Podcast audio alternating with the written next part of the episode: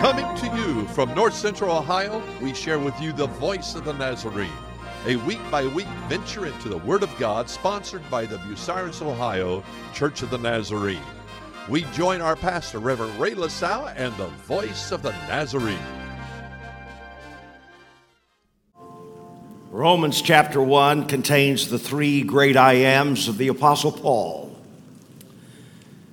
He said, I am debtor. I am debtor. Both to the Greeks and to the barbarians, both to the wise and uh, to the unwise. And I probably could add to the otherwise. He said, I'm also, as much as within me, I'm ready. I am ready to preach to those who are in Rome also.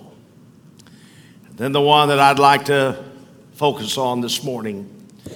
For I am not ashamed of the gospel of Christ. For it is the power of God unto salvation to everyone that believeth. That text happens to be a personal testimony, but it is also a public statement or maxim as a personal testimony, it's the property of Paul, who was an apostle to the Gentiles. As a public statement, it belongs to the church and to every individual Christian of all ages. It belongs to us. I want to look at Paul's personal testimony first. He was a man that had many opportunities in his early, earlier life. He was a freeborn citizen of Tarsus, his native city. It gave him standing among the Romans. He was educated in probably the most well known schools of his time. It gave him knowledge, it gave him honor among the great thinking Greeks. He was a Hebrew of the Hebrews. And he was able to trace his genealogy all the way back to the tribe of, of Benjamin. He was also a Jew of the strictest sect. He was a student of the notable Gamaliel of Jerusalem. On the vicious side, he was a zealot for the traditions of his fathers and that gave him high honor and high position among the kinsmen of the flesh. Now, you who are a follower of Dr. Phil on television, Phil McGraw, when he really gets uptight and he's about to land his plane, he'll look into the camera and he'll say, Now, when we return from the next commercial, I want to put some verbs in my sentences. In other words, I, I'm going to drive the truth home. And just for a few minutes, I'd like to put some verbs into this text. I want you to know the who's. You see, Paul had had a very remarkable conversion on that Damascus road. Knocked down from his Syrian steed, lying there in the dust, looked up at the blinding light. Others may have not heard, they may have not recognized, they may have not seen. But Paul had a testimony. And he looked up literally into the brightness of that light and asked the question, Who art thou? The answer that echoed back from the heavens, I am Jesus whom thou persecutest. And his next astounding question was, What would you have me to do? I'll tell you the answer that came back broke and melted and transformed the life this man by the name of Saul. From being a proud Jew persecuting the church of Jesus Christ, he was made into a humble Christian and began to defend the very faith that he had been trying to destroy. Very amazing to me, he changed from a murderer to a minister. He was doing the very thing that you've seen happening over in Afghanistan with their hands behind their back and a bullet going through the back of their head and the front of their face blowing out. He was a murderer. But I'll tell you, when he came into the influence of the gospel of Christ, it was transforming. You want to know whose he belonged to? I'll let you know. In verse 1, he said, I, or 2, he said, I'm not ashamed, laying on that Damascus road. If you want to question who Saul belonged to from that point on, he said, I live, yet not I, but Christ liveth in me. There was never a question again who, whose that Paul belonged to. We know that he belonged to the great king. I'm a debtor. I'm ready to preach, and I'm not ashamed of the gospel. Now, as a young man, this transformation took place. Now we're reading 30 years later. He gave his testimony uh, of the state of his feelings regarding the gospel. And in the meantime, he's had many opportunities to test his faith and to compare the gospel with all the other religions of the world. That brings me to my second verb, the where. I wanted you to see where his faith was tested where all the comparisons were made. First of all, he made his way out of the great desert of that we call Arabia. For three years he lived there and he prayed. He studied the word and he thought things over. He looked over his past and he saw the present and how God had changed him. No doubt he's on the Horeb side of the mountain and he's viewing Sinai's bleak peaks. And uh, he's rereading all the Hebrew scriptures, and as he reads, he's amazed that he finds Christ in all of the Bible. And at last, he emerges from three years alone in the wilderness, muttering under his breath, I'm not ashamed of the gospel of Christ. He makes his way now up to Jerusalem. It's the headquarters for all religion. He'll face rejection of the church. I mean, the church wanted nothing to do with him, they didn't trust him if it hadn't been for Barnabas. But he meets religiosity there. He looked upon all the gorgeously robed priests of, of Aaron. And he listens to the singing sons of Levi and the solemn splendor of the temple worship. And he compares the gospel of the Jews in their own home headquarters of Jerusalem. And he saw they only had the scaffolding, but that Christ had the entire building. He saw that they had the shadows, but Christ had the substance. Those Jews had form, but they didn't have any power. When he walked away, he said, I'm not ashamed of the gospel of Christ. Even in its headquarters of Jerusalem, it's better than what they have to offer. Now he stands in Ephesus follow his trail. He's standing under the shadow of the great temple of, of Diana. Perversion of religion. There they said a great black object had fallen from the heavens and they had it, that image of whatever it was inside of their temple. And they're worshiping this object that they really nobody had seen. Their girls they would offer a thousand young virgins as prostitutes to the goddess of Diane every year. And this was the place of sensuality, a place of immorality. And they would attract young men into the temple worship. And Paul stood there and he compared the true sacrifice. The Son of God who had come from heaven, not a black object. And that Christ had come and for 33 years had worn skin and walked the Roman roads, transforming lives. And he compared the difference and he said, I'm not ashamed. He came to bring holiness of heart and came to bring purity and not immorality, and I'm not ashamed of the gospel of Christ. Now he arrives in Philippi. It's the great city of commercialization. It's where men are too busy to go to the place of prayer. They tried to gather a crowd, he and his cohorts, and eventually had to go down to the river where some women were and shared with them the gospel. Walking the streets there in Philippi, a girl began to follow them, a fortune teller. Paul turned and cast the demons out, and she was transformed. And when she was, her masters lost their financial gain, and so they took Paul and scourged him, put him in jail without even his supper. But it didn't, didn't pay to put the man of God in prison. He might have a captive audience. And they got down there in the darkness of the dungeon, and Paul and Silas broke out into a hymn of praise.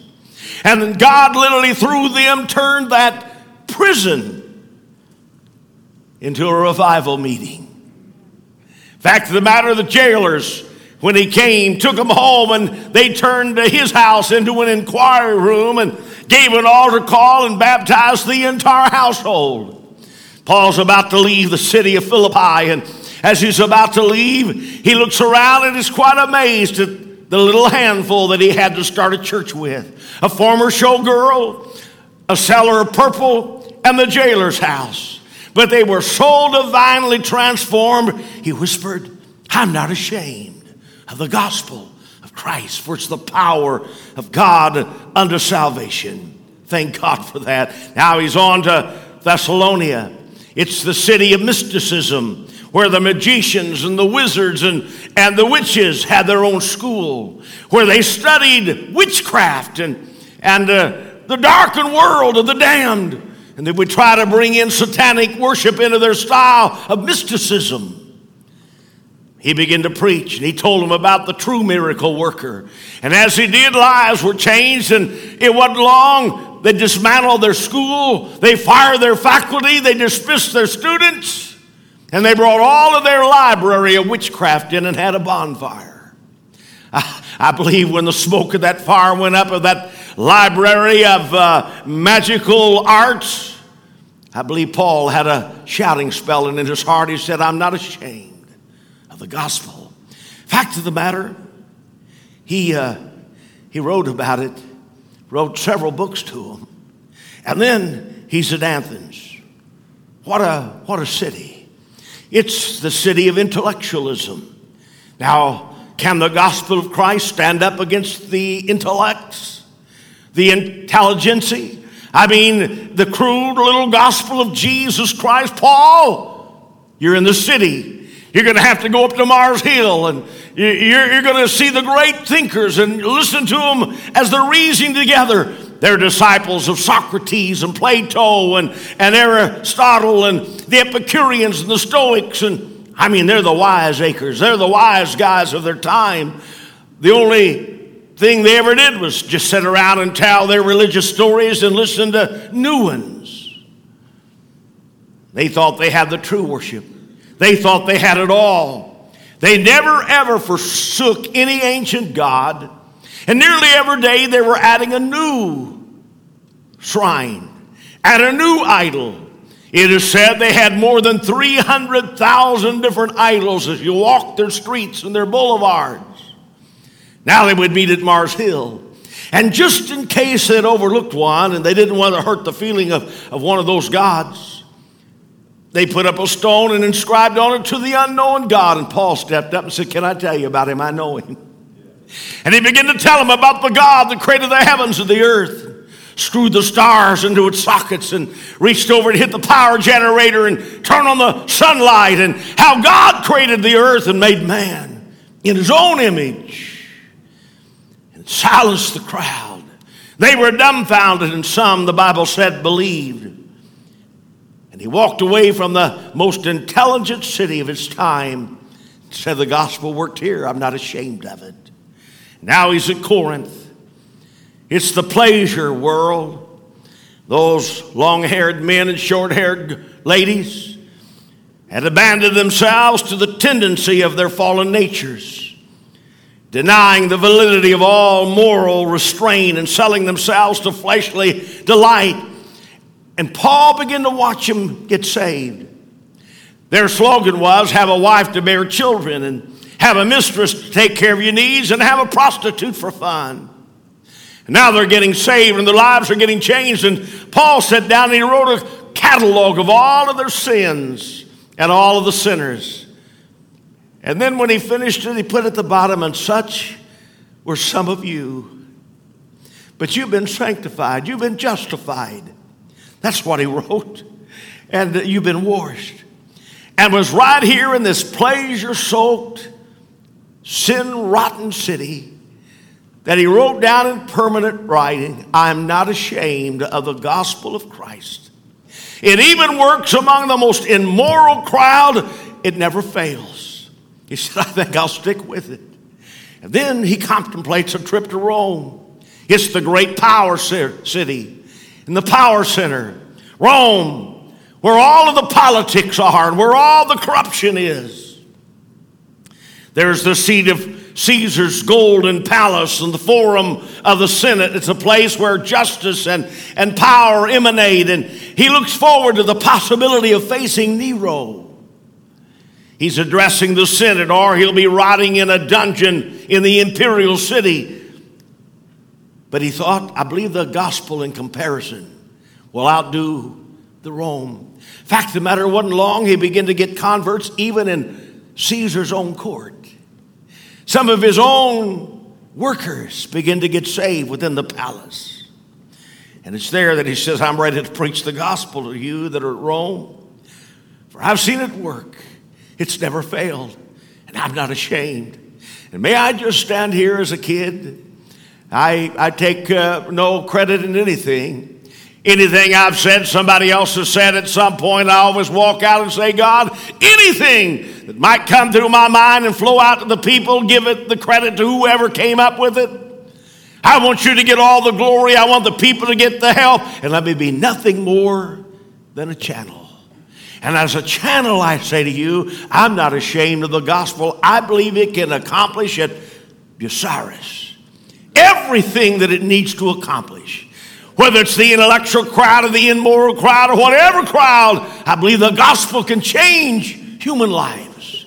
I believe it can change Nevada. I believe we can change Galion and, and I believe Marion and Mansfield and wherever around this area. And those watching by live stream and by telecast, the power of the gospel can transform and it can change. But I want to skip over to the public statement.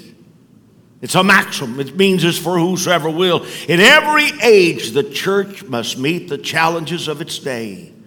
Jesus Christ is on trial anew with every renaissance. The gospel of Christ is questioned anew by each succeeding philosophy and every fresh generation of scientists. They want proof. Is Christ really who he says he is? We may pass by the issues of past generations but it simply calls it up to be tested again and again. There's the intellectual test. Did you know that God gave man a mind and made him a thinking thing? Don't condemn a man because he thinks and he wants to understand the how and the why of the gospel. God made us to think.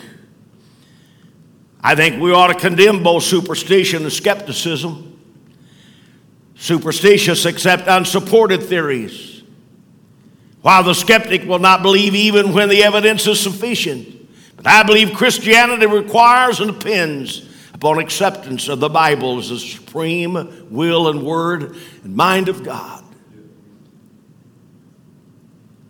It tells us how man can be changed. It lets us know the creation of the world and of the universe and the power of God.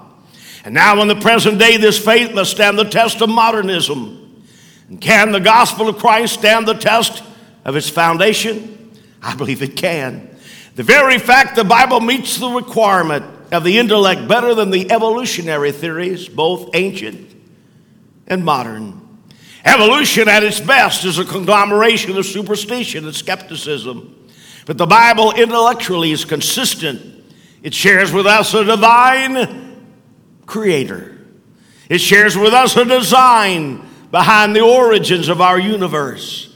And it says, In the beginning, God created the heaven and the earth. And so I believe the Bible and I believe the gospel stands up against thinking and against the thinkers of this world. What about, what about the social test? Who are the men and women who fill the ranks of the church of God throughout the ages? How do they compare with their contemporaries? I mean, the world has numbered Christians as among the goat skin and the sheep skin, and uh, they account them as social failures, but I want you to know they're the salt of the earth. Think of Abraham among the Canaanites. Think about Lot among the Sodomites. Moses among the Egyptians and Daniel in the court of Babylon. The Maccabees among the apostate Jews and the renegade uh, uh, uh, Gentiles. The 12 among the apostles.